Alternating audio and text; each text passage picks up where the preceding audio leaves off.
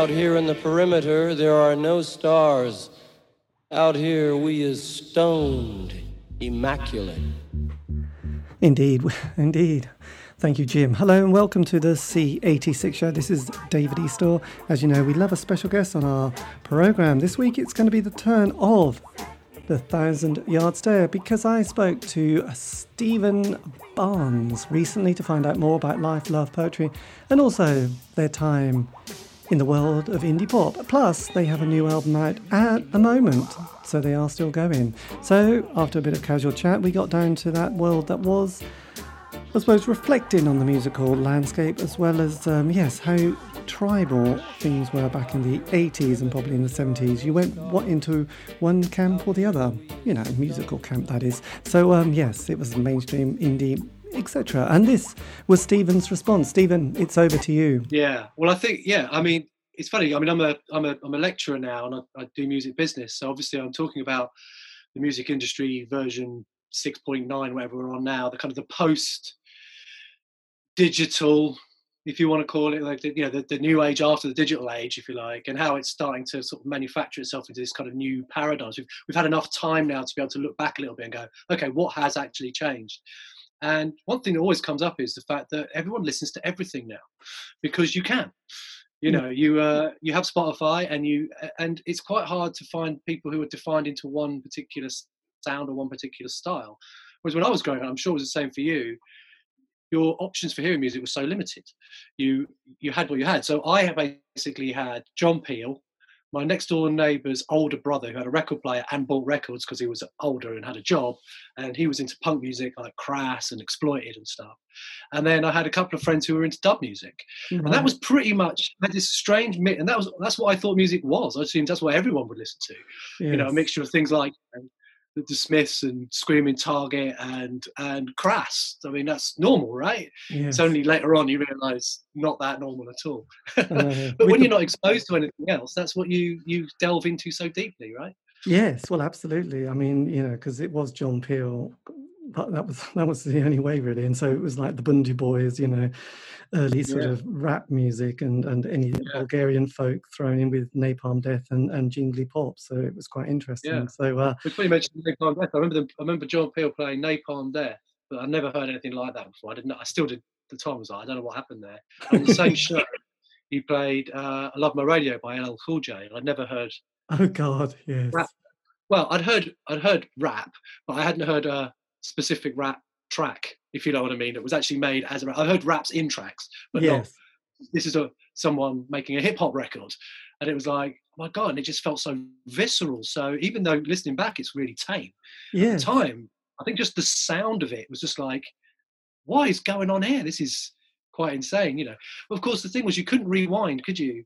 You you heard it in the moment, and then you might not hear it again for weeks. Yes. So it lived in your memory as you remembered it at the time. And well, because a lot of the time for me, I was I was meant to be in bed and asleep, and I used to have a little radio with a, with a single earpiece underneath the pillow to kind of pretend I was asleep. So I think I heard a lot of this stuff while I was half asleep, if you know what I mean. So it probably took a different subconscious yes to me, yes. you know, I don't know. It's quite interesting. So uh, we just discussed this kind of thing quite a lot. So yeah, it's very, well, very in my mind. Yeah, well, I, I never listened to the John Peel show live, but I used to get my tr- tr- T D K D ninety cassettes and record them, you know, forty-five minutes a show with his show. And so I would have to listen to those several times because it all new music. It was just like, it just, I, it's just, you know, it all sounds awful really, apart from one song. And then you listen to it two or three times, you think, oh, okay, there's a few more songs that I quite like. And then you get the, the general gist. And because I did it like that, I can really remember the little anecdotes and chat that he sometimes had between the songs as well. Because, and I realised that there, there is a world of nerdy people with plastic bags of John Peel tapes who've done similar things really. So, uh, mm. but I can remember L L Cool J because he did, I think it was a seven inch on Def Jam of Rock the Bells, Rock the Bells mm. and On My Radio. And I went and, and found it in a charity or not a secondhand record shop and went, oh, great, that's brilliant. That's, that's only spent a day of my life finding this single. Hurrah. Yeah. Yes. Yeah, so. yeah. It's a very different sort of way of doing things now. But I'm not da- I'm not down on the new ways necessarily. I'm I'm not. Uh, I don't think it's. Necess- I mean, it is what it is, you know. And um, yes. I work with a lot of young musicians you know, the advantages they do have is that they can take on so many different influences very early on, and the ability to be able to actually express that quite easily. It's it's quite punk times in a lot of ways. Maybe not from a music, you know, not not, not talking about punk rock. I'm talking about the the ability to be able to get an idea in your head and actually actualize that in a in a sound quality recording, yeah, because of all the technology that we have. And I think it does lead to, you know, I mean, like a, you know, it does lead to more experimentation. I mean, you don't see a lot of it because it's underneath the surface, if you like, as it always has been. But also just that ability to get something down quite quickly um, and get it out into the world is, you know, it, it doesn't mean a lot of it, as most music, a lot of it is rubbish, but the odd gem will get through, yeah. You know, so I think that, you know, there are a lot of things to be excited about, about the sort of the new paradigms, as well as obviously some things that we, you know, maybe we feel we've lost out of it because we grew through a different era. But I suppose for people now, they didn't live through that era, so they're not losing anything. No, right? they're, they're definitely not. So look, so when I was, it's always interesting, what was your your formative teen years then, from the, say, the age of ten to to the, you know, the late teens? What were you listening to? What was on the radar? Because like I said, me, I was kind of, it was the glam period of Sweet and Gary Glitter, and mm. obviously Alice Cooper with his uh, Schools Out was, was the great anthem, and then David Bowie's uh, Space Oddity. So what was your sort of musical kind of moments? Well, for me, if you take those those uh, those age periods, so that's pretty much nineteen eighty, eighty-one through to the end of the eighties, start of the nineties. And obviously we started the band in eighty-eight, so that was obviously, things were changing at that point. But really, what, you know, my, it wasn't a lot of music in our house, if you like. It wasn't a very musical house. Um, I lived with my, uh, uh, I did have a sister, but she she'd left home by then, so I was pretty much an only child, if you like, so very much to my own devices. So I was kind of looking for voices, I guess, all the time, yes, to influence my life. Um, and as I was alluding to before, it was really a case of I, but the, well, my first big love actually was because of my mother, actually, and it was a band called Big Country. I don't know if you remember Big Country. Yes, God, the, I thought I... I Absolutely brilliant. You know, in fact, I, I put those down. I thought they were going to be bigger than U two. That's how wrong I was. Oh, like Big Country. Well, yeah, but they were better than U two. There's no two ways about that. Um, I was obsessed with it. And The Crossing, that was, was it wasn't the, I mean, the first album I ever bought with my money was um, Search for the Young Soul Rebels by Dexter's Midnight Runners. Yes. And uh, I bought that when I was at my nan, I was at my nan's house, who lived just outside of Leeds. Um, and I went to the Arndale Centre, and there was, you know, the Woolworths, obviously. Uh, I went to the Woolworths, and I bought I bought the album, and I, I brought it back. And she had a, as people did, I, I don't know if people still do, but she had a she had a room in the house that was like a guests for guests, or when guests came. So it was like another front. Was it a like best a best room? Like, yes, Chris, so Christmas all the best and birthdays. Christmas and birthdays, and you know, you'd have a, you know, you'd have precious things, real, precious yes, things, yes, crystal type things, and and plates on walls. That that room, and, and a rug. You know, all did you have things. A picture of Constable? You know, there was always a. My granny had a picture, of, Con- a picture of some sort of reproduction it, of a Constable painting that was, you know, a farmyard scene on it, the. It was kind of uh, gaudy wallpaper, you know, the kind of, you know, sort of gold flecked or something. I can't remember exactly. But the one thing I do remember in that room is she had one of those sideboard stereo systems. So, you know, it was a decanter and glasses on one side in a in a glass front, and then something on the other side. And in the middle was a radio, yes, and, and, and a cassette player, and there was a record player on the top. And so I asked if I was allowed to go in the, the best room, and I went in with, with this record. Um, and I'll be honest, I don't really know why that was the one I chose at the time. I still can't think what was it about that, because I didn't know too much about them. Was but Gino was on it? Was Gino Washington? Was Gino? Gino, G, Gino wasn't. On, Gino was on it. Yeah, so that was the track that I knew. But I don't know. There was just something quite seductive about the cover, or something. I don't know. But it was the one I chose because we could only afford one. I remember putting it on, and just that first thirty seconds where you've got all that, the radio interference and all the different, yes, songs and all this kind of thing. Uh, and I just, I was transfixed by what is it? And then of course all this, you know, these horns come in and it's all dry sounding. I, I go back to it now and go, the production on that record is just wildly adventurous, although it's quite toned down, if you know what I mean. It's just a very dry sound. Anyway, so that was my first sort of record that I bought myself. But where I was getting all my influence from really was John Peel, as we just mentioned there, and you know, my I said my next door neighbour's older brother had you know, records and a record player. So he used to go around his house and just listen to his records. So there was very much a sort of punk tinge to it. But then when I started to get into my own kind of thinking about this stuff, I, I you know, I became very much an, you know, what you might call an indie fop, really. It was very much, Morrissey was everything. Uh, I got through college basically painting pictures of Morrissey on backs of people's jackets, you know, it was Lloyd Cole, um, Lilac Time, you know, anything that was quite pastoral, anything that was quite just poetic, really, you know, it was all about the poetry, really. in, yes, poet, poetry and being a bit fey. Yeah, and, it was all that kind delicate. Of, that was me. I just thought, Jesus, I was, I was yeah, so I think that kind of suited how I, I was. You know, it was kind of like, it felt like a, a voice that I could relate to, I guess. So that was very much, very much uh, how. That's what I kind of grew up with under my own sort of volition. Then obviously, as you get a little bit older, you start to mix with new people. Went to, I went to college.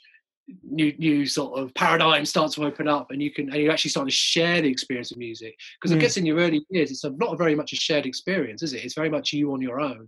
Yeah. You know, listening to to to the music and and trying to get some meaning out of it or some feeling out of it, and then yeah. you start to share music in in rooms, going to see bands or or talking about it or sharing, you know, headphones on your Walkman or whatever it might be. And I think that changes it, doesn't it, a little yes, bit? Yes, absolutely. Well, I guess, it, I suppose, I don't know if it was a golden time, but the seventies, Top of the Pops on a Thursday and the top forty or whatever it was, the top twenty, perhaps top four, on a Sunday evening was kind of quite an event. I think it was seven o'clock and we seemed to sit round and listen to this because, you know, songs used to move up like one or two mm-hmm. places.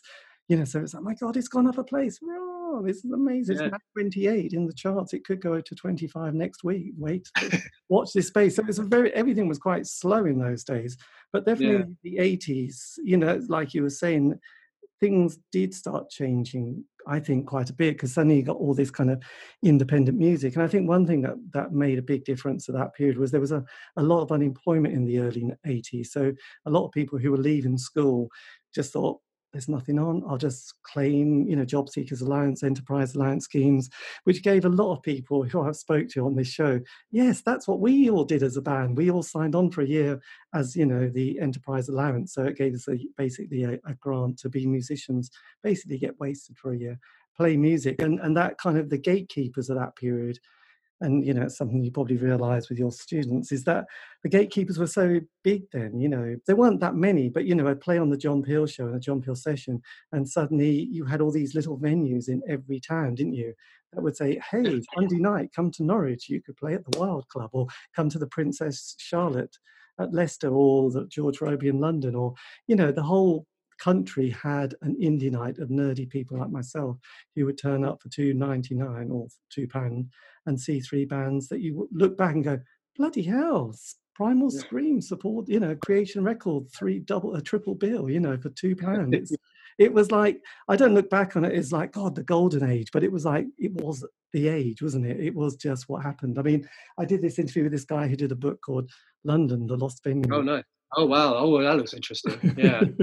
And you went, yeah, I remember John Peel saying, oh, yeah, so-and-so's playing here tonight. And they're basically living rooms, weren't they? You know, but that's where yeah. all those bands got to play in front of new people. So the eighties was quite interesting. But then, that's the other thing. Um, you talk about being tribal. You had, you know, lots of little tribes, but the mainstream charts had that kind of Trevor Horn-esque production, Tina Turner, Dire Straits, Duran Duran, A B C, Frankie. Then you had all the indie stuff. And so it was kind of easy to find where you fitted in, whether you felt like you were going to be the face going to, you know, posh nightclubs, feeling with Boy George, or you're just going to be a bit lonely and alienated, that's me, going, going to indie night. So it was kind of like, oh, that's my gang. Hurrah. So it was kind of interesting, wasn't it, at that period? Yeah, I mean, obviously there were subcultures within those, but I think you're right in the fact there were two sides. You either went to the clubs or you went to the gigs. You're a gigger or a clubber in a way. I think that was the way that I looked at it. I mean, I grew up, um, you know, uh, I mean, obviously we grew up in Slough, but Windsor was our, where we went, and the Old Trout was the venue there, and I worked there for a while, and obviously that's where, the, as a band, we got our first ever support show, so, you know, we supported like the Pixies and Teenage Fan Club and all these bands, and it helped us. Um, but I ran a I ran a sort of club night there, an indie club night, at, you know, at the same time. Um, and everyone that, you know, that you knew in say was your age, you know, half of them were going to ritzy club, you know, club nights with their with their shoe, proper shoes on and no trainers type thing. And the other half are wearing long overcoats and coming to nights like ours, all going to watch Carter U S M or Birdland, yeah, or something like that. And that was that was kind of, you know, the, the sort of the next stage, you know, those early teen years, the, the sort of point where I thought, oh, maybe maybe I could start a band kind of thing, um, was at that point, you know. But, yes. You know, I, But, but within that, there were also cultures within that, because you had your more sort of goth end, you had new sounds starting to come through, the sort of early parts of the electronic age beginning to make a difference. Obviously, hip-hop had sort of arrived and was kind of straddling the two worlds in a way. It was kind of club music, but it didn't really work in a club, and it indie music, but it didn't quite work. You know, it was funny. And obviously now it's got its own space, if you like, within yes. all of that. Um, but it was quite early days, you know, the early sort of Public Enemy stuff and what have you, you know, it was visceral enough and attacking enough to work on an indie night, but it wasn't indie, you know. So I guess, you know, if anything, it shows that things always evolve and change. And what what makes makes the changes is is the is the opening up of the media channels, or the, the opportunities to hear things that you didn't before, you know. When when th- you know, where else would I have found out about music? I, I might have, I might have had, you know, a, an older sister who was into pop, and that's all I had, and that would have taken me down that route, if you like, because you didn't have the opportunities through media and yeah. to be able to repeat seeing or hearing things. You know, I'd wait for Sounds to arrive through my door on a Wednesday. I'd read about bands. Uh, they look right. The, the write-up sounded good, but I didn't know what they sounded like. I had mm. no idea. I had an idea. It was more like a slow seduction. It was much more of a seduction. I mean, I remember Lloyd Cole and the Commotions being a good example. I saw a write-up of uh, Lloyd Cole and the Commotions, and it sounded, inter- sounded interesting. I think because they mentioned the Smiths about eight times in it or something like that. Oh, I'll note that one. Sophisticated pop. Yeah. And then it was one night I listened to John Peel, and I literally heard the last, I don't know, thirty, forty seconds of Perfect Skin. I was like, who is this? Yes. And he didn't mention, he obviously mentioned at the start, not afterwards. So I didn't know who it was. And I, did, I so I couldn't connect the two things together or anything. And it, and it was about five nights later that he said, oh, we'll play a song. It's Lloyd Cole and the Commotions. Like, oh, I'm interested in them. And he played that song. I'm like, it's them, you know. Yes. So now I'm like, I'm in, I'm in love with this band.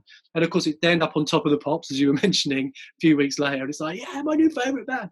And of course, looking back, it just looked like a bunch of geography teachers. I mean, they're the most awkward looking, you know, there's nothing cool about them whatsoever. But I was in love by then, you know, and that's kind of what's that yeah. kind of seduction does for you. You know, you just, I don't care what you look like anymore. Whereas now you do need, you know, you do need to look right. You need to say the right things. You need to have your social media presence correct for everything else to work for you. So I think you kind of get away with being just good at music, if you like, or just good at writing songs. Whereas I don't think you really can anymore. You're expected to be more multimedia. So yes, God knows how the Smiths will get on. Because actually, interesting, just keeping in the eighties, there was kind of there was a far, I think indie was like between eighty-three to eighty-seven, which was the years of the Smiths. And then when they broke up, there was like the party was kind of finishing, and then Ecstasy came along, and then it was like every, you know, the the kind of the media, the music papers kind of wanted that Primal Scream, Soup Dragons, um, yeah, the Happy Mondays, really. So a lot of bands I've interviewed, they kind of started going, actually, no one wanted us anymore, like Yeah, Yeah, No, or the Wolfhounds and all those bands. Mm. Basically, the bands on the C eighty-six were like, mm. I think we've had our period where, you know, Stump, Bogshed, and, and those mm-hmm, kind of yeah. classic, classic kind of awkward bands. And I think they just realised they were just good for a, good for a one album, which was good. So when did you start thinking, I'm going to, I want to get a band together?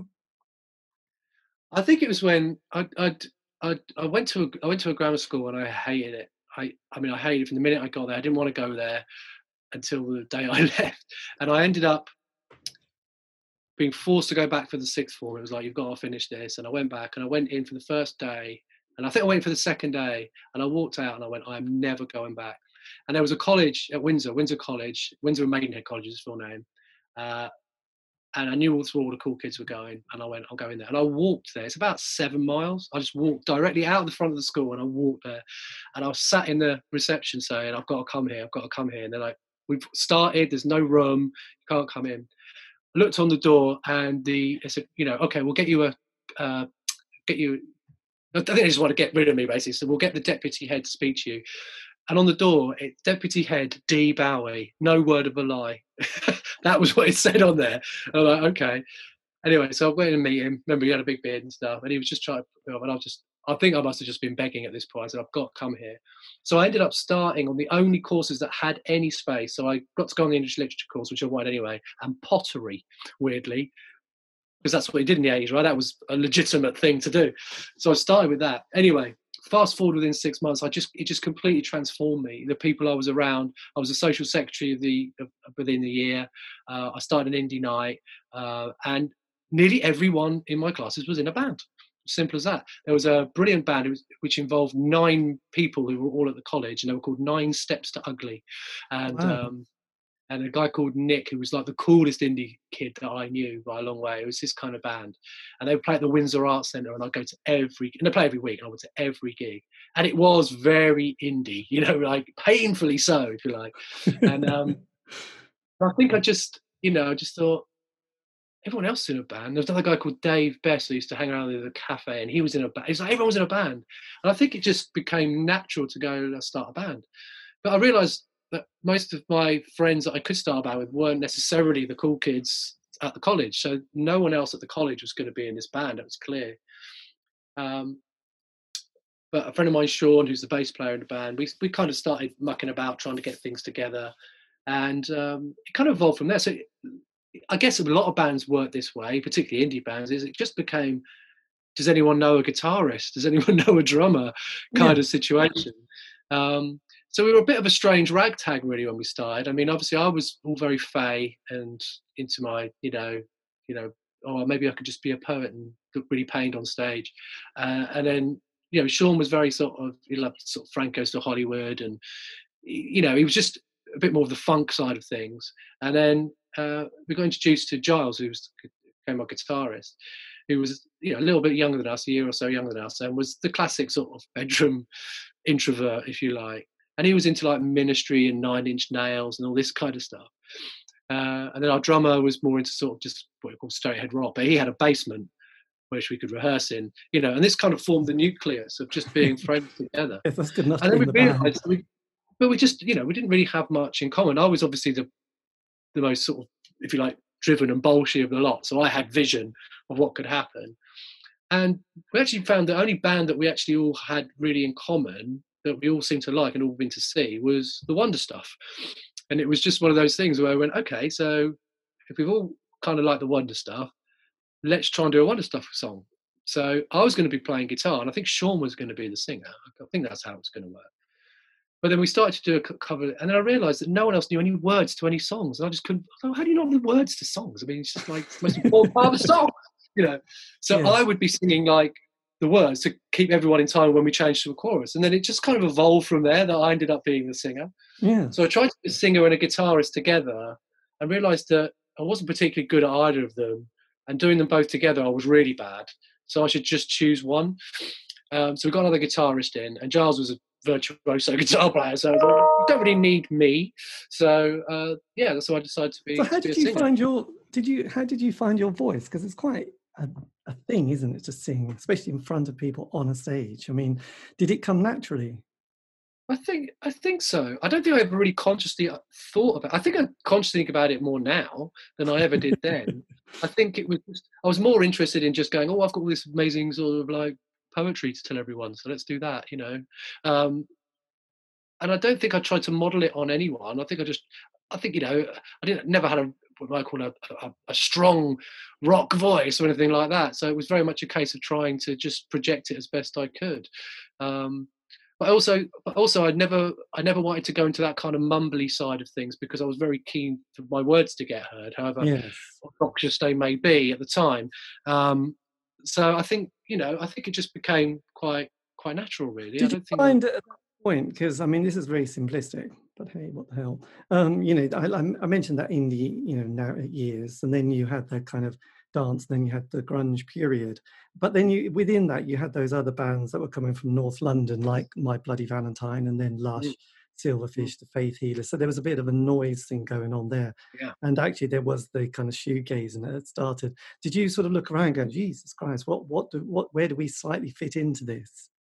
Well, this is a funny thing, really. Uh, the plain answer to that is no. I don't think I ever looked left or right. And it was one of the things that, you know, obviously it's very easy to look back in hindsight.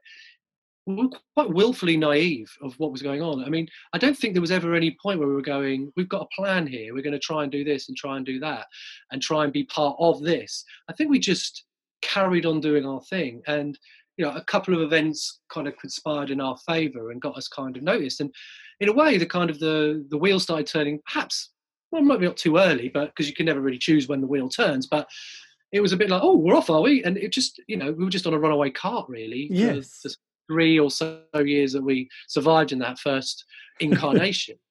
And it's really funny because everyone, you know, the only thing I was very conscious of really was obviously the the other sort of Thames Valley bands, because we were a Thames, we were from the Thames Valley, and we kept getting lumped in with Chapter House and with Ride and with Slow Dive.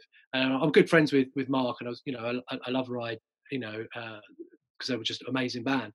But I wouldn't say it really got our go, but it was a bit like, it just, it's a bit simplistic to sort of go, oh, you're twenty-two miles away from Reading, therefore you're a shoegaze band. It's just ridiculous kind of lazy journalism, if you like. But I think looking back, it's like, well, where the hell were they going to put us? Because we weren't really part of that Birmingham thing that was happening with like the Wonderstuff and Sand Kings and all of those kind of bands. And uh, we weren't a shoegaze band from sort of the west end of the sort of the, the Thames Valley. Uh, we weren't part of the London scene, because we weren't, um, and the noise scene that was going on there. Where did we fit in?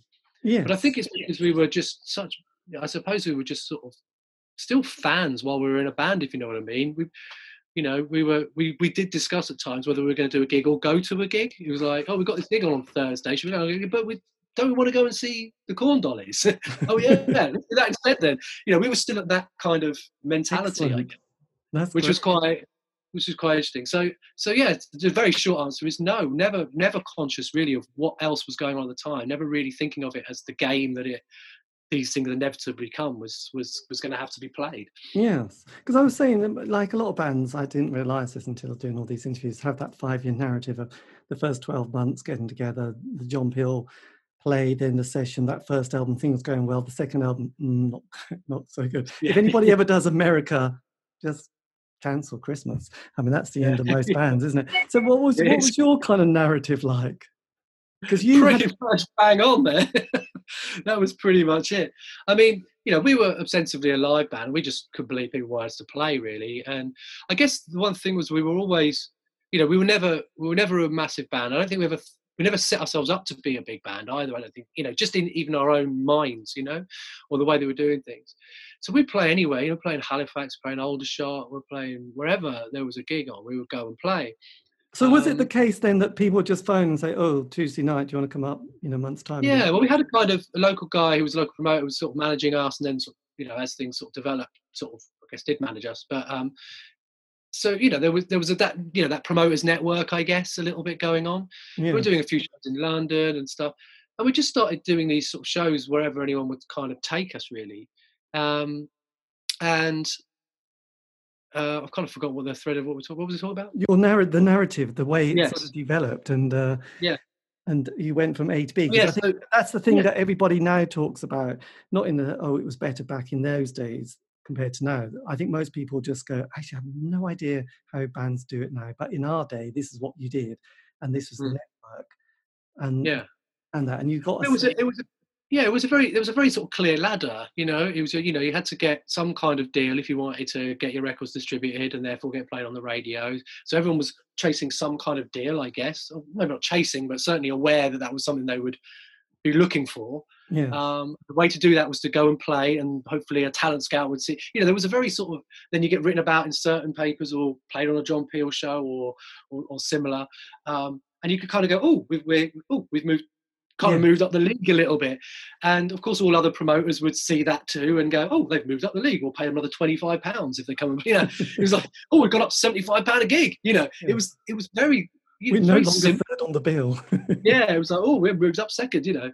And um, so I think there was quite a lot of that, you know, uh, going on. But yeah, going back to the narrative, I think we were, you know, we were just kind of, yeah, we were just get in a van and go and play anywhere. And we were quite, I think we're always quite, and I think it's played out in the second part of what we, you know, the, the new version of what we're doing is we're always very close to the people who came to see us play. I think we were just amazed that anyone wanted to come. So we were just always very thankful. We were never that kind of, we're on the stage and you're down there. You know, we were having a drink with them beforehand and afterwards and going around their house for a party or inviting them all into the dressing room. um, you know, which wasn't the thing to do, I guess, looking back, but that's what we did. That's and, the early meet and greet, really, isn't it? Now, now people are desperate nice to do it, you know. It's something that, you know, we have to espouse so much to, to you know, to, to new musicians now. Is like, you know, you've got to be very, you know, it's very much about you feeding your audience directly and stuff. Um, but, yeah, so, you know, that's how we kind of started. And I guess by the time we got round to, you know, it, you know, we, we ended up signing a, a record deal after a few, few of our E Ps had done well in the indie charts, and we'd, you know, had a few T V appearances and been on a couple of decent festivals and stuff. And it was like, so we signed obviously to Polydor, and then, um, you know, our first album very much was, I'd like, I think most people's first album, it's just a collection of your best, you know, ten or twelve songs that you've been playing live for the last three years since your inception. Um, and I think that was kind of the first, you know, part of that narrative was just, you know, we'll put that together as an album, put it out. Uh, and obviously by this point we had a bit more of a record label machine sort of, I'd say, whirring for us, I'd say, vaguely, vaguely touching us occasionally from a distance. Um, but obviously it led to some good things and, and, and what have you. And we did get to tour America and stuff. And then, you know, and then we just relentlessly toured, and we toured with some big bands like James and stuff like that. We toured with Juice and Mary Chain in Europe and all these kind of things. And it was, we were ostensibly a live band, really. We didn't really know the recording studio very well. We were very much, uh, yeah, very much not just a live band. And then hopefully some, you know, so getting someone like Stephen Street to come and do our records was obviously fun. I still remember saying to a record label, I went, who would you like to produce your records? And I just went, Stephen Street or nobody, just on the off chance.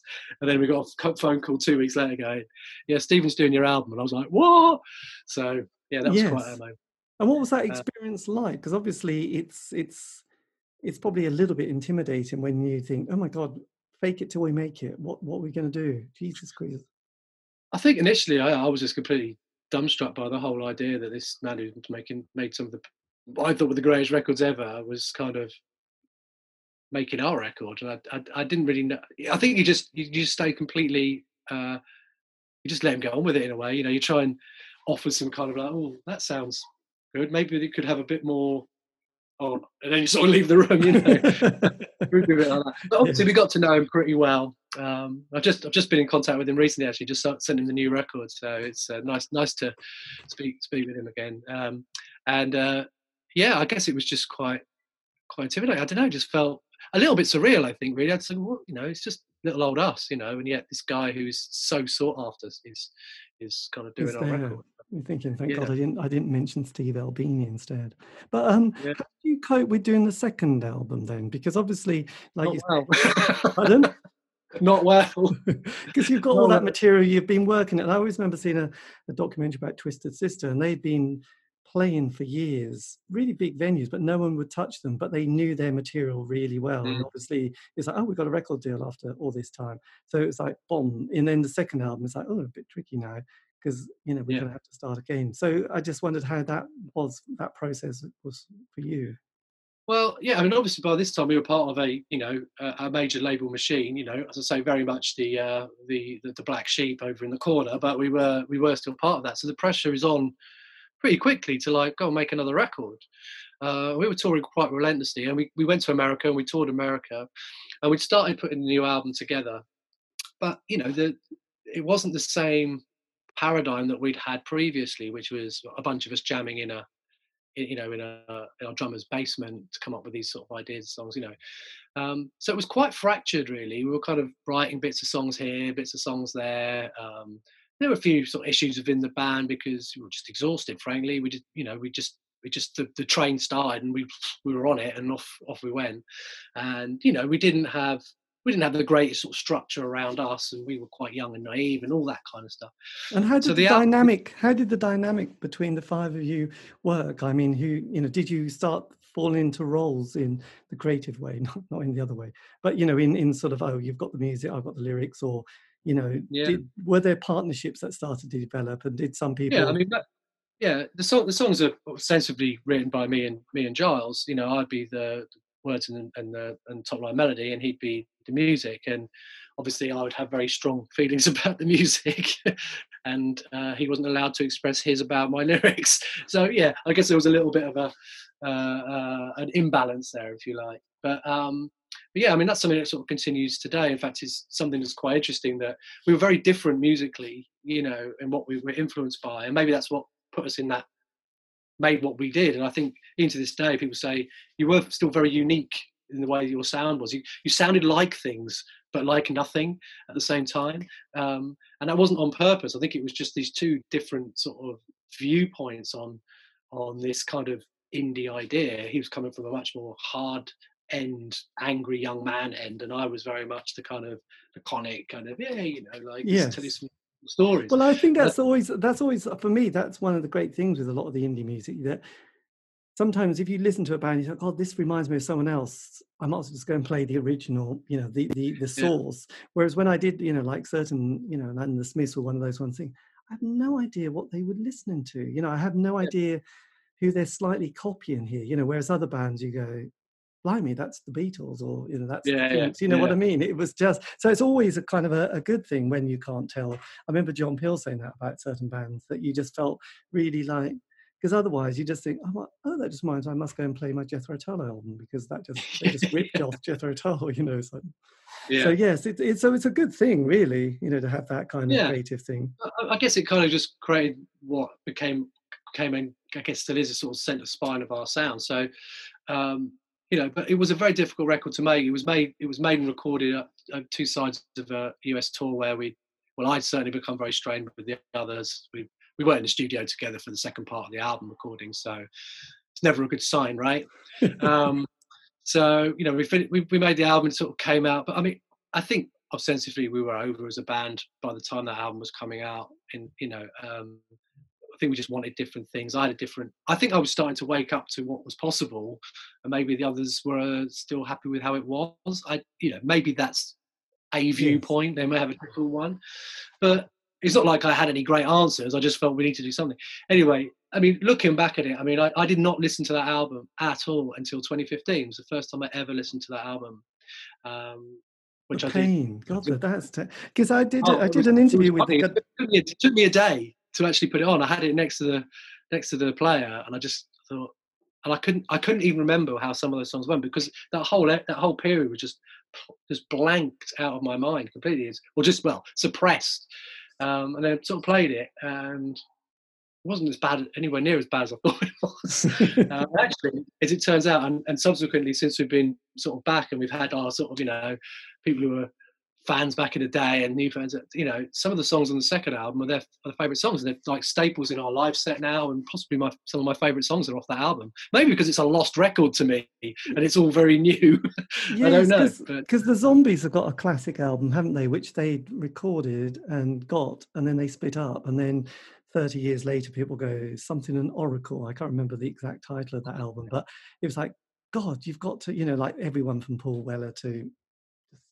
And lots of people say that's the best album ever. So, the, you know, Colin Bluntstone and whoever the other guy is had to sort of reform and play that album from start to finish. And I suppose they had a very similar experience in the sense of, we're going, you know, I don't know exactly because I can't quite remember, though I've done an interview with Colin, but that was a long time ago. But, you know, that that experience of recording something. So, did you kind of know that you were going to break up after that album came, you know, was finished? Yeah, I think it was unsaid, but I think, yeah, I think we knew. Well, I think what we really wanted, and what I wanted for a while, was I wanted a break. I, I just thought, we just, let's not bait this record, let's not finish this record, you know. I think that, you know, looking back on it, you can see what we were trying to do. We just didn't quite manage it, you know. There was there was an element of what could have made the next, um, you know, the next step for us as a band, you know, to sort of move up onto a new a new area. And there's elements in there, but we just... You know, whether whether it was our own exhaustion or whether it was label pressure, I don't really know what the mix was. The album was done, it was coming out. And yeah, it was pretty much almost straight away. We were like, I was like, well, we, we just split up. I moved to London and that was that. Yes, um, because I did an interview with, um, is it Tim from James? And he said that they split oh, yeah. up the first time was when they were sitting around the swimming pool in, you know, at the hotel. And he said, should we just split up because we all really hate each other? And they went, yep, that's great, let's go, bye, yeah. you know, and that was it. So did you have a, a slightly similar experience, or did you just not turn up to a, to a meeting? Yeah, I think I was becoming a bit erratic about things, and then, um, I can't remember who it was, now, was it Sean and the manager came up and said, you know, the rest of the band have been talking and don't, really wanting to be in a band anymore. And I went, well, that's fine, because I don't want to be in it either. You know, it was one of those conversations.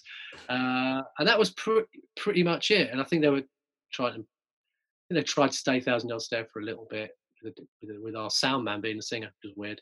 Um, but anyway, that's not a story. Um, but I was, I was just, no, I was, I was like, I'm done with this. You know, I, I painted pubs for two years, or a year, or two summers. I loved it. It was great. It was just simple life, you know, ploughman's at lunchtime and overalls on. There was something really simple about it. I just don't think at the time I was very ready to be the, for the pressure. I think also it's at, at the time I didn't really realise sometimes being the front person, you you kind of take on the whole persona, whether you like it or not. Um, yeah. And so you feel very responsible for not just your own projection, but actually the projection of others as well. And I know that the way that I was for some members of the band at certain times wasn't quite how they would like to be perceived, et cetera. So I can see how that can cause a problem now. Um, at the time, you're young and you don't know. Because I know um, Stuart Copeland from The Police said that um, they needed to have band therapy. Did you feel that you could have done with band therapy or just a break? Yeah. Well, Giles was having therapy. Um, but yeah, I mean, I think, yeah, in in uh, in hindsight, yeah, I think, I just think, first of all, a break would have just really helped us, just away from each other. We literally lived in each other's pockets for, you know, it was, oh, isn't that what you want to do as a band? And it's like, well, yeah, of course it is. But we were we were relentlessly on the road, or we were in a basement, or we were in a studio. And that was what we did for, like, you know, eighteen to twenty-four months, yes. Just non-stop. And I'm not saying it was bad, and I don't think it was like, well, it's not why it was us. It's just the way that it was.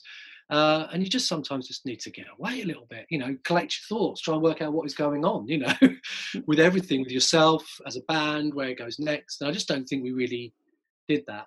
Maybe we were given the opportunity and we just didn't take it. I don't really remember, if I'm honest, but we didn't. That's what I do know. Yes. And it just came to a kind of natural uh, head, I guess, really. You know, and we're all quite, you know, nice guys. So it was never, it was never going to be trying to hit each other with baseball bats or making snide, snide remarks in the press. Did you just, I mean, because then you split up and then you had Britpop.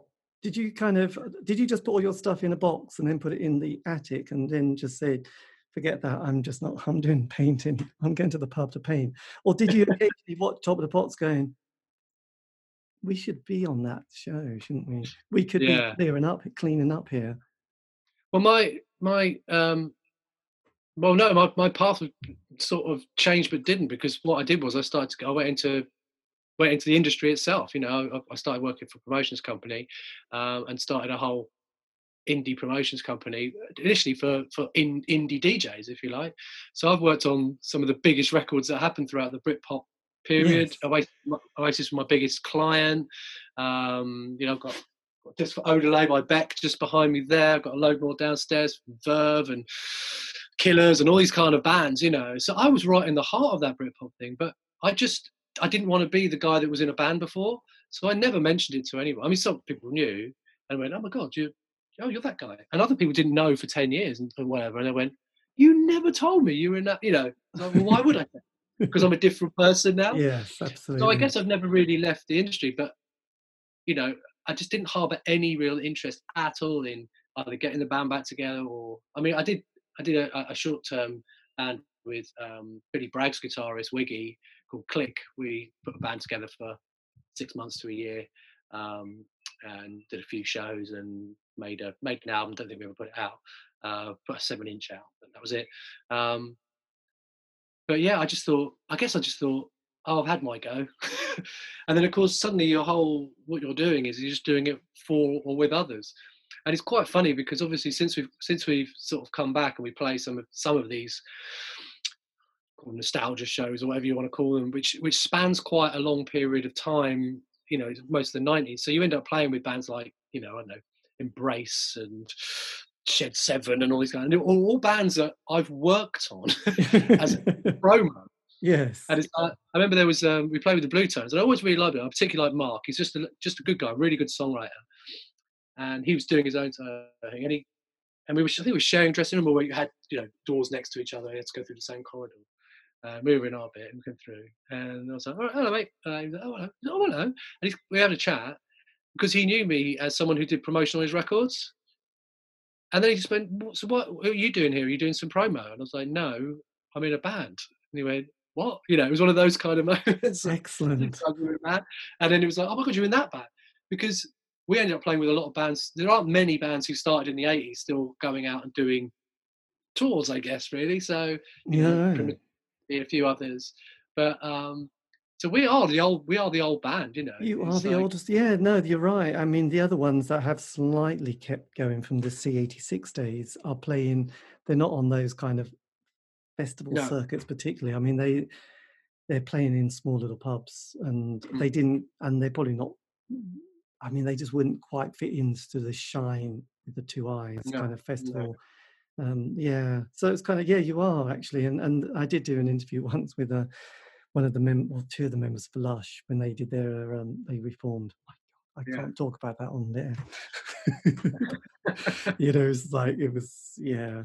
I'll never be able to play one of those interviews. Oh my God. Um, because it was all yeah. it ended badly. Lawyers. Anyway, so um God, yeah, I know, but it was a very funny story. Yeah. Go back quickly to the eighties thing where you you know, our bands in the eighties, but we did tour we did tour with House of Love. Uh, well, was it last year? Yeah, it was last year. Still last. They were doing year. America, weren't they?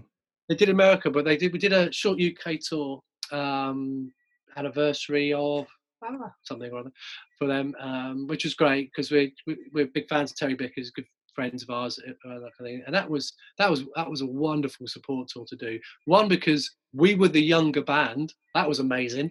Um, the audience was actually older than the audience we're used to slightly because it was very much. Yes. fifty and up rather than forty and up, and um, and obviously getting to play some really beautiful venues. Got to play the Roundhouse in London, which I've always looked at in awe and gone, you've got to be a proper band to play in there, and then get that chance to play there. Also, the fact that there's just no pressure on you, and I've forgotten what that supporting was like. It's just you just turn yes. up, turn up later. You do a sound check for half an hour. You go and have something to eat, then you're on. It's like this, this is great. I love all this. um, Also, we just did the sound on the stage and everything. It was like, I could actually hear the band, like, fully. Um, and it was just like, God, they're really good, aren't they? They actually sound really great. Because normally you just have whatever's in your wedge sort of mixed at you, usually too much of the guitar, and then you move over here and it's just drums. And, you know, your experience of a live show is very different to anyone out the front in that respect. And I remember a couple, of, I think, played in Newcastle. We were just, we had quite long instrumental bits in the songs. And I just... almost forgot to start singing again. I was thinking, I'm enjoying this. This sound, this band sound. Oh, it's all, it's my band. You know, it's one of those wandering about the stage. And uh, oh, what, so have you, what happened but, to for you to want to bring the band and reform again? You know, um, five, six years ago. Did was there a moment? Because um, because people have got all different reasons for this happening. Mostly, it's a death. You know, they all end up going to a funeral mm. or.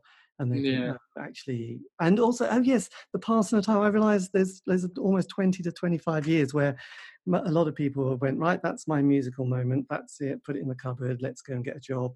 Come back and go. Actually, I quite enjoy. You know, find the guitar or the microphone and and start thinking about it again. Did you did you have a moment where the rest of the band went? Jesus, I just had the same thought. Well. Obviously, because I worked in the industry and knew a lot of promoters and stuff, though I wouldn't say constantly was probably pushing it, but was quite often asked, why don't you just get the band back together and do a couple of gigs, man? And I, and I was just like, no, I have no interest in opening that box ever again.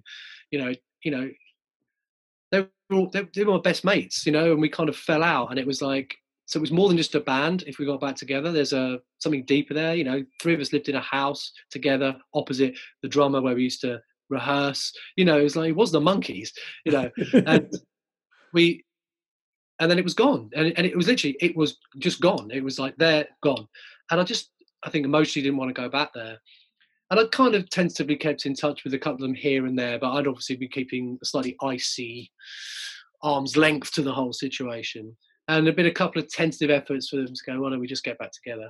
And I think I just realised that, and generally it was like. Bygones have got to be bygones now, you know. We, these are people I grew up with, and I just, we've all got families and live in different parts of the country. And I just need to meet them again, and it'll either end up in punches or hugs. I don't know which one, but and I think they were quite worried about meeting me because I'm still, as you can tell, I'm quite, I talk a lot, I'm quite self-assured, et cetera.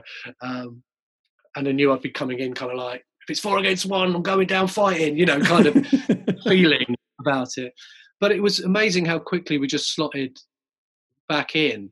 Uh, and it wasn't, and what was really nice was it wasn't just talking about the old days. It was almost like talking about what's happening now. We were interested in each other now mm. more than do you remember when? And I thought that was really heartening. So they kind of persuaded me that we should do one rehearsal for fun. Um, I was like, okay. So we went in, and I think the reason, the moment that I went, oh, right, okay, was we went in and said, well, this is going to be obviously a disaster. I've done, I can't remember the words to most of the songs. Uh, I bet you bet you can't remember half how the songs go. And we did six songs straight off the bat, one after the other. And it, it was like a like a like a picture just forming in front of you. And all the words came out. Everyone, you could see Giles thinking, "Is it? Oh, it's here, yeah." And the guitar, and he played, and everyone just went with it. And it was like, "Oh my god!" And I knew immediately when we did that. I went, "I know that sounded better than we ever did in nineteen ninety-one and ninety-two because everyone's better players now and stuff like that." So, so did the rest of the band keep practicing and being in other? Well, yeah, they were, I mean, most of them have been in bands, nothing serious, you know, just, you know, um, yeah, just sort of local bands and stuff like that, really. Um, so it all kept their kind of, you know, their hand in, if you like. Um, and then we decided, we said, okay, then, I just, I don't know, I just thought, okay, we need to kind of mark this somehow. And I think there was always that feeling of unfinished business about it, which kind of led all the way to making an album. Um, and I said, okay, well, let's do one show, you know, just that reunion show. Close it off. We've met again. We're friends again. Yeah. Let's close it off once and for all. And so we started, you know, a Facebook page, put a thing up. So we'll just do like the borderline. It's about two hundred fifty, three hundred people, something like that. And it sold out in twenty-four hours. We were like, what? Did, did, I, can't, I don't believe it. I can barely remember this band. I was in it. You know, how does anyone else remember it? And um, it was such, I just can't overstate what an unbelievable evening that was. It was like, if there's a band version of a school reunion, it's the only way I describe it. Because it reminded me that we were really close with all of our fans. We were, we there was a couple of guys who used to come for us around. They were a little bit younger than us. Um, so we're talking probably about, they were like sixteen, seventeen. We sold loads of gigs. We played in like something like York on a Tuesday. And we were kind of getting our gear in. And they're there. And we're like, what are you, what are you doing?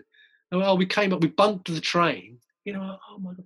Anyway, they couldn't get back. So, you know, they, they ended up sleeping in the van with us, you know. It was that kind of thing, I think. We were we were very much one of one of them, and they yes. were with us. You know, we, we didn't look different. We didn't try and hold ourselves in a different paradigm. We were just the reason to start a party, I guess, was the kind of way we looked at it. And it was actually that seeing all of those people, come, some of those people come back, this kind of reunion, was just, yeah, it was a pretty emotional night, you know, for everybody. And, um, that's what triggered it, really. And I think really after that, I realised very, I was still very reticent to get involved in any kind of like major nostalgia fest about these things, you know. I just thought, oh, just, if we leave it here, we're left on a high, it'd be great. But I'd also realised that with Giles that we, you know, we've been chatting a lot, and we, our musical tastes were very much more in common than they'd ever been. I mean, like pretty damn close. So we'd started to come up with a few ideas and started writing a few things. And my whole thing has been, I don't want to be in a band just to do old stuff. I think it's you must do old stuff. It's very important. Yes. But you have to exist in the time you're in as well. It's very important that you you exist in the moment. And so we started to write some new material. We made a couple of E Ps, and we did a like a live in the studio album of kind of, you know, kind of a de facto greatest hits kind of thing, if you like, to kind of excuse me, document how we were sounding live now. Um, And that just felt like enough, really, at the time. Started doing more shows, and, you know, I just really enjoyed the whole thing of being together as a band, but also just being together with, uh, you know, the, the the wider group of people, the, you know, the bigger fans who call themselves the Weather Watchers, just being at all the shows. They're all adults now, you know. Yes. It's it's quite, yeah. It was. Have you found by much- have you found by doing that? Obviously, you get the people who have grown up with you, but did you suddenly, because I think Spotify's helped this, kind of a, some new audience members going, oh my God, they're kids. You know, they were, you know, I just wondered, because a lot of people have had that experience where the first time they go out, you know, it's their kind of hardcore fans. And the second time, you know, people suddenly, because of the internet, you know, they, you know, as we did, love finding an obscure band that no one else has heard. So you feel like you've discovered it. And then, you know, you just get these fans from all over the world who have gone, I've just heard that album. You think, blimey, you live in a small town in America. But, you know, kid, you know, I used to love doing that. I just wondered if you also found new fans coming and seeing you that you thought, oh, that's good. The, the legacy of the band is continuing. Mm. Um, I wouldn't say in any great way, no. I think it's very much, it's still a, a, an older an older audience. There are there are a few. Um, what has been interesting is is that those kind of ones who were most fervent about us, have, I think, have obviously re- reached, now we're sort of back and there's something to talk about. I started to introduce it to people of who knew who we were, but never, the amount of messages I get, which is like, I knew of you back then, but I never really listened to you, really, because you weren't one of the big bands. You know, I listened to other bands instead, you know, or you didn't really fit in, or whatever it was. Any somebody, um, and now... Now I'm, you know, because I've seen you back and stuff, I'm wondering about this and went, oh my God, how did I miss this? You know, and all, you know, so there's been quite a lot of that, if you like. So almost sideways rather than a kind of yes. generational up and down, I would say. I, I is... kind of understand that because I, I sort of, there's loads of bands from the eighties that I, I thought, actually, I didn't really listen to them the first time. A, you know, getting the material, and I didn't want to spend three ninety-nine and take a punt, and also big it's risk, like, isn't it? Big risk, three ninety-nine. three ninety-nine was too much sometimes, and also it's like actually I already got these kind of bands that fit this category, and I'm now into yeah. you know what I mean. It's like I've got this, this, and this, and kind of yeah, you know. And there's only so much time that you want to you know give to another band while you've sort of you know suddenly got no, I've got the Bundy Boys now, I've got the Smiths, you know, I've got I've got this, and then it's you know, and it's almost like, do you want to the go? You know, I've got the Triffids, I don't need the go-betweens now. Now I've gone back and gone, oh my God, the go-betweens are great. You know, I missed yeah, yeah. them the first time. You know, it's like you have to be honest, don't you? You didn't, I didn't listen to all of it. No, but that was the thing though, because of because of the the you know. The only way you could have music was by was by buying it. I mean, yeah, you could tape it, but you know, legally you could be able to buy it in a shop. You had a limited amount of money. You had to make your choices, and you make your choice. You'd be looking. You'd have two cassettes or, or whatever, and you'd be going it's one or the other, and you're poring over it, and you walk back out of our price and have a thing, and you come back in, and then yes. you kind of you know, make your choice. Because once you made your choice, you were kind of now dedicated. You had to. Dedic- you couldn't go. Oh, I'll listen to it a bit. It was a full dedication. Yes. To that record, um, and so I probably ended up lo- really loving loads of records of that period of time that I probably shouldn't have, in a way, just out of the sheer like, you know, investment. Th- this record will get played from track one to ten or twelve a hundred times minimum, you know. So it's going to go in me or out, you know, something's going to be left behind from that. Yeah. So you want, whereas now you can you can just drop a penny in lots of different jars, if you like, and like a bit of this one and a bit of that band. And I like the track of those, you know, I like the way they did a cover version of that. And I like this one because of that. Whereas then it was like, you know, it was all, all altered images, or you know. But I can, but I can also you know, remember that you, you, but, you couldn't have what you couldn't have them both somehow. No, you know? I know. And also there was the thing about vinyl where you'd play side one, and sometimes didn't want to admit if you didn't like it particularly, but you were going to eventually like it, or at least get your money's worth.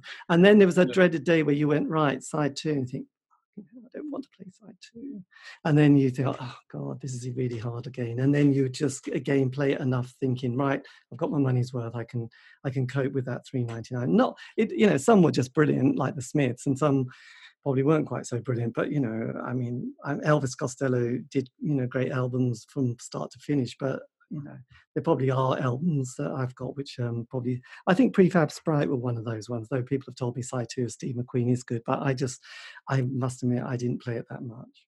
Yeah, it's it is interesting. I mean, I mean, in a way, I mean, it's, it, you know, finishing the, the original question from about forty-five minutes ago about the, the, the narration of where we've got to, is that, you know, making this album was very much, the driving force was to actually make an album.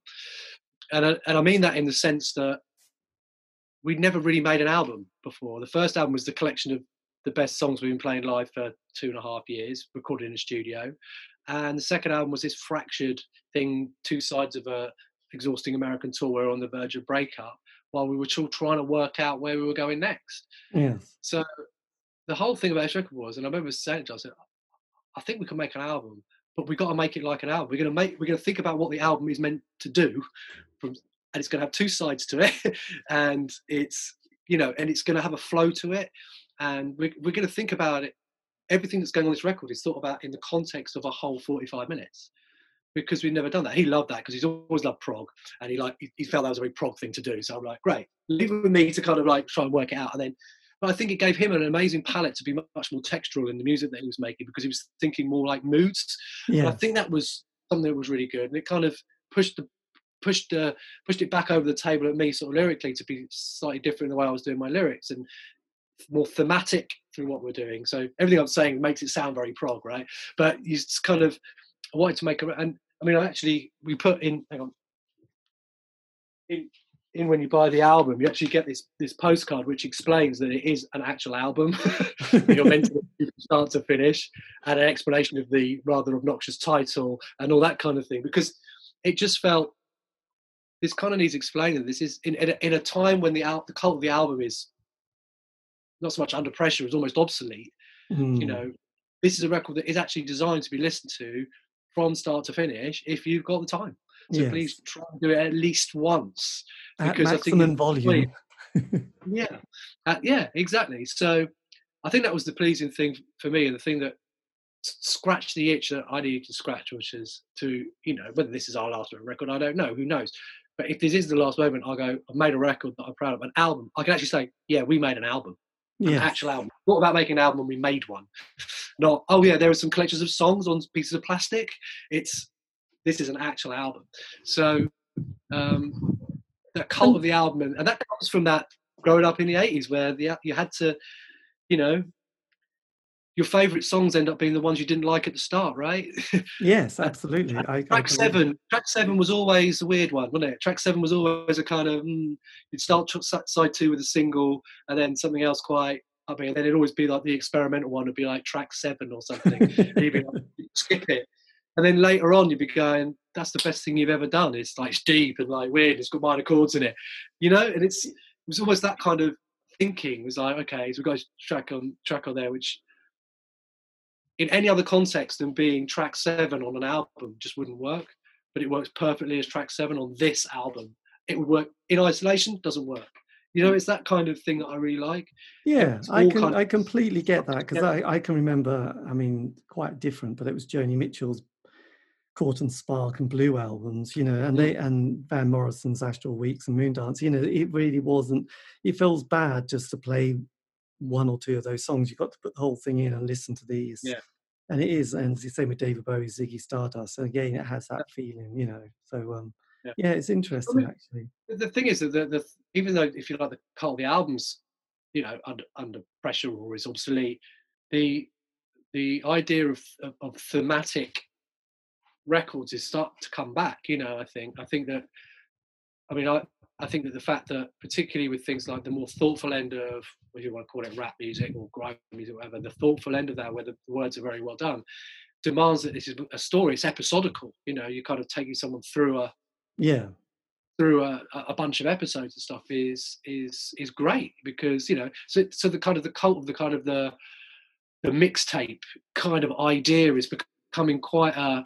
Not the mixtape that we remember, the ones we used to make. Oh, I was about to go on the new idea of the mixtape. Um, kind of um, is great, and I really enjoy the fact that, that people are thinking about things longer form than three. So everyone's thinking of things as thirty seconds to work on TikTok now, or thinking of longer themed, yes. you know, ninety minute opuses or whatever, you know, and all this kind of thing. So I think that's quite a nice.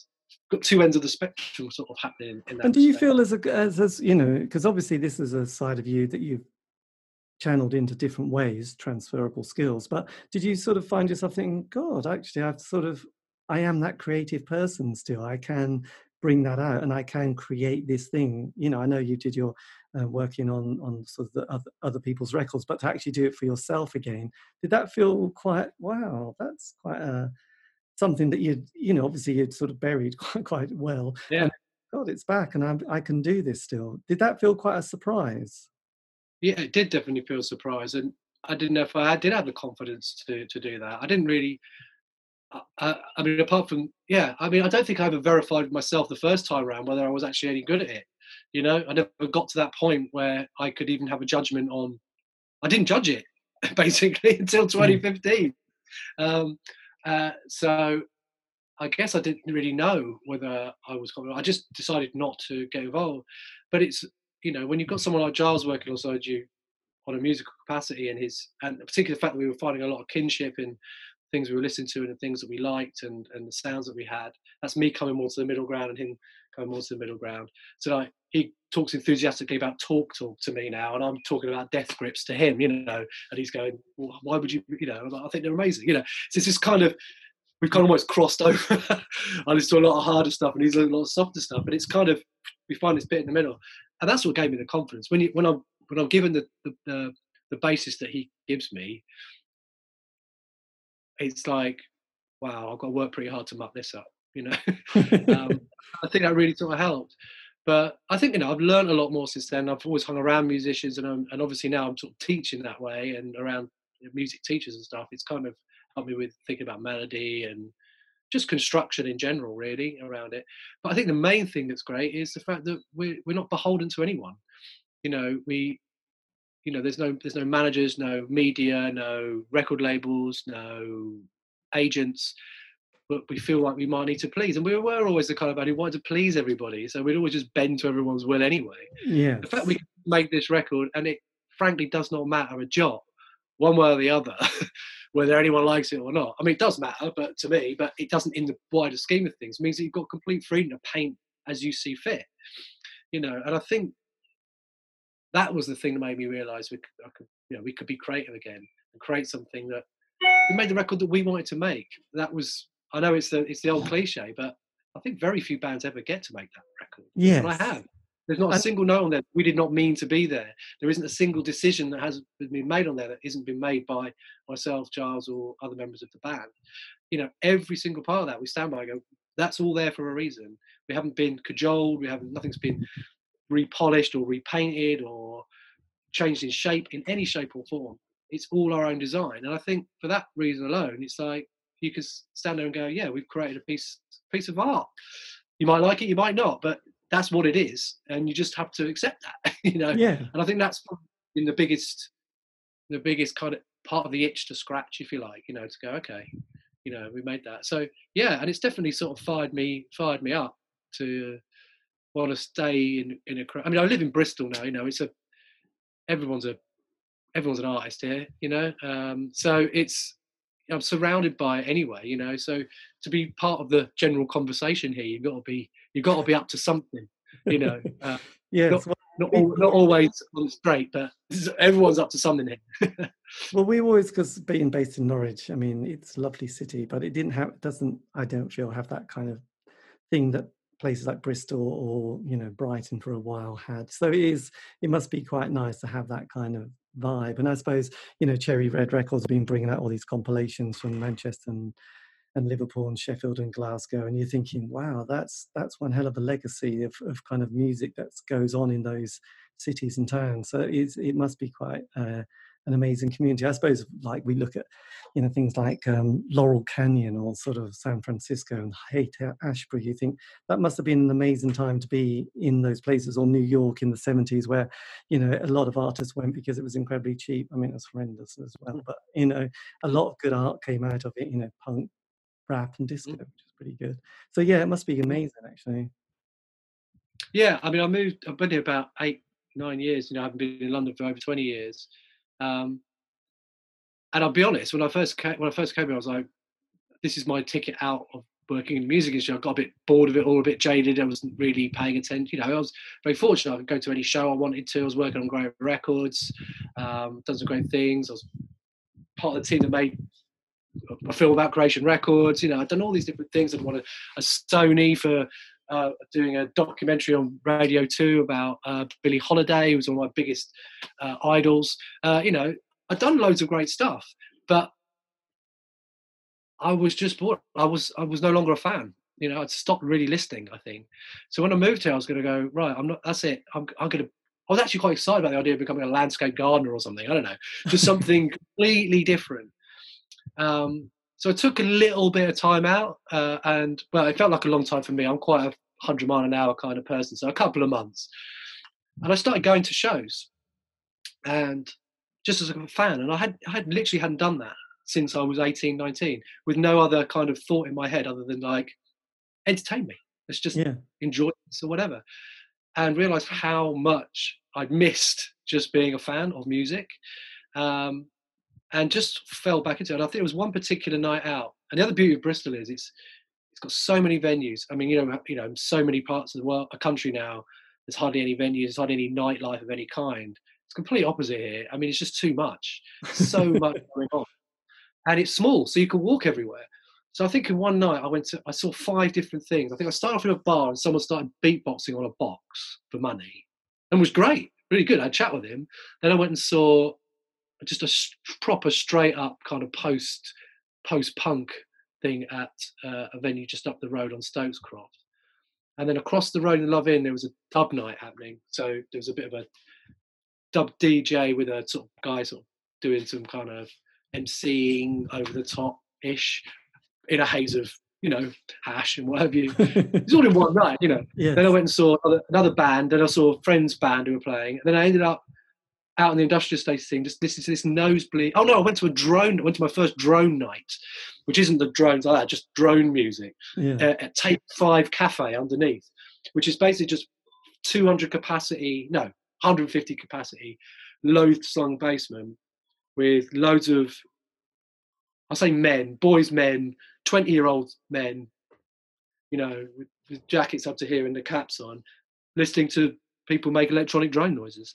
Um, and was remarkably amazing, actually. I was like, wow, this is crazy. I, I looked like the, the guy who was like, taxi driver, and the, you know, um, so I experienced that. And then I went to this kind of nosebleed techno thing, which just peeled my face off. And then I went home. And I woke up the next morning and went, I haven't done that. Or anything like, I don't think I've ever done anything like that. I just went through a washing machine of madness. And I, it's basically led me to just fall in. So I think I had a rebirth, is what I'm yeah. trying to say. I stopped and then I rebirth. And I started to get involved with the local music scene here. And I found this amazing band. I won't prattle on about it now. Sort of post-rock band. I've never heard a band like them. We finally made it now. They're different. They're really young, really young. They they grew up. They grew up listening to electronic music, dub, and drone, and they are virtuoso guitar players. So it's like a post-rock, but they don't think like a post-rock band. It's just the strangest mix, and it is magnificent. And um, if you're interested, what, I'll send you. A... Yes. What are they? What are they called? Well, they're about, well, they still are a band and they aren't a band, but they're called the Naturals. Not there is another Naturals, but there's Bristol's mm. Naturals, and they're a very underground band. We finally, after two and a half years, managed to I managed to get this album done. It was the most excruciating thing ever, and of course, no one bought it. Um, but I still, to this day, think it sounds like no one. Literally sounds like you'll go, yeah, and you start listing things. You know, you start oh, a bit of Mars Volta in there. There's a bit, of, and then you go, actually, it's none of these, none of them, and just sort of throw it away. They're just an extraordinary. Anyway, it, I became just very much into that, and then there was a little local label called Howling Owl Records, who were putting out kind of punkish, you know, the punk side of things really, and uh, a band called Spectres, who are a big, sort of very loud band, uh, Joe's band and Adrian's band. They were, um, and it's this kind of this gang kind of came around this with like the Naturals and Spectres and a few others, and then I so I started sort of pseudo managing and helping quite a few of these acts. And then I got introduced to this guy by Adrian from Spectres and, and Howling Owl. He said, oh, there's a guy over here, Ollie. I think you should meet him.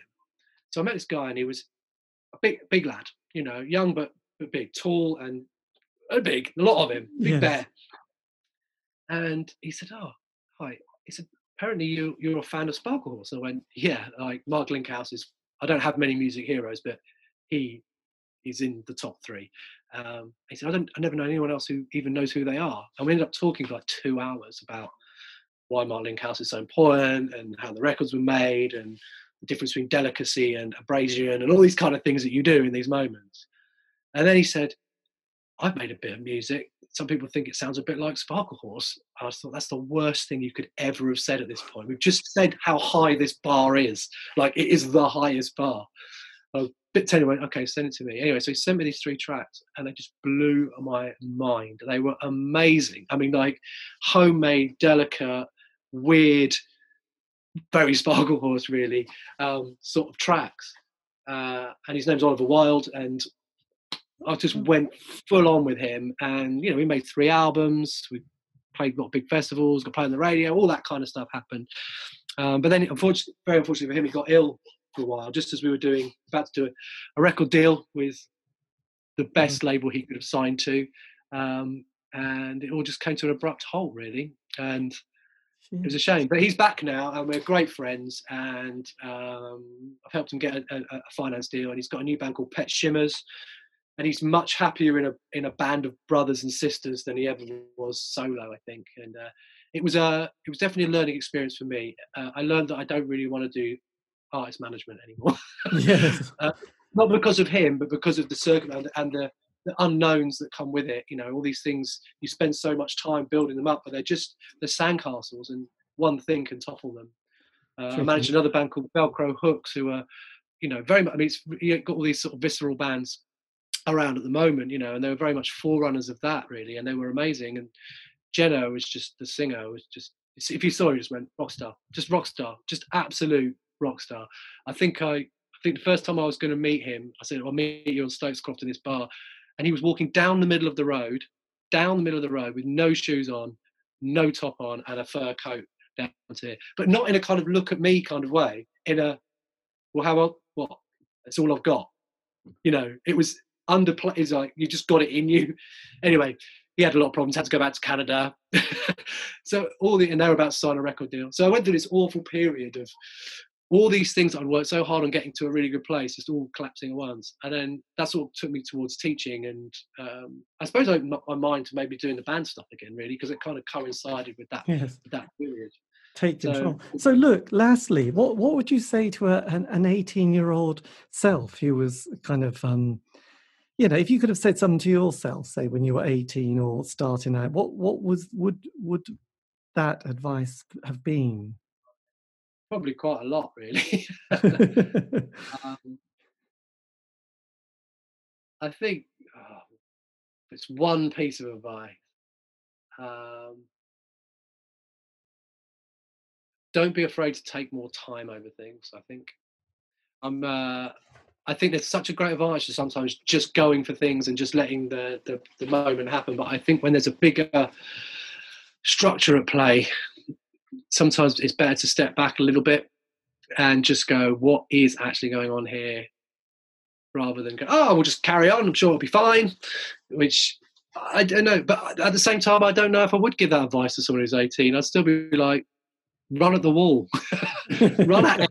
Yeah. What's worse that can happen? You know, so I, you know, so it's kind of advice and it kind of isn't really. Um, yeah, I think that's probably it. Or, or maybe just listen to other people. At eighteen, probably listen to others a bit more, not you know, not just always assume you know the best. Yeah, it's a but again, one. You know, I work with a lot of eighteen-year-olds, and I like the fact that they just know it all. It's great, you know. Off, off you go. you know, you'll, you'll you'll bounce. You'll be fine. You know, you'll hit a, you'll hit a wall, but maybe you won't. You know, that is one of the great things of the moment is the fact that actually we've got just stop telling people this is the way it works and that's the way it should be and this is the way it should be. It's like, why should it be that way? You yeah. know, you've got, you know, you look at artists now, like, you know, Chance the Rapper turns up and says, I've got a brilliant business idea. I will never sell my music. You know, it's a disaster, isn't it? The music industry looks at it and says, well, that's not going to work, is it? And now everyone in the music industry wants the same business model that he's got. You know, it's like, it does take people to go, no, I'm not listening. I'm not listening. And that's what punks did. That's what hip hoppers did back in the eighties in New York and late seventies. You know, That's what that's what you do. You've got to sometimes go, no, I am I do know it all. Yes. Well, I think I know. To get on stage you have to have that sort of bravado and naivety in in a big bucket, you know, a lot of it, don't yeah. you? To go I do through. think it's a, definitely a mix of those two things, yeah. You know, because otherwise if you go, oh, I'm I'm a bit doubtful, I'm not sure, I feel a bit self-conscious, it's just not gonna happen, is it? You need to you need to be that young kid walking down the street with no shoes on and going whatever. Yeah. So I'm going to retract all that and say I wouldn't give myself any advice. I'll just say go for just it. Just run at the wall. Just run, just at, run the at the wall. What's the yeah. worst that can happen? And that is the end of the interview. Yes, you didn't think it was ever going to stop, did you? Anyway, it has. It's over. I hope you made notes and hope you're still awake. Anyway, that was Stephen Barnes from the Thousand Yard Stare. Thank you ever so much for giving me that interview, Stephen. Much appreciated. Um, yes, there's not much else I can say. Oh, yes, you can, um, if you want, contact details and contact me for some random reason, you can on Facebook, Twitter, Instagram, just do at C eighty-six Show. And also all these interesting archives have been, um, yes, filed away. And you can find those on Spotify, iTunes, Podbean. Just go to at C eighty-six Show. It's all there and much, much more. Anyway, stay safe. Have a great week.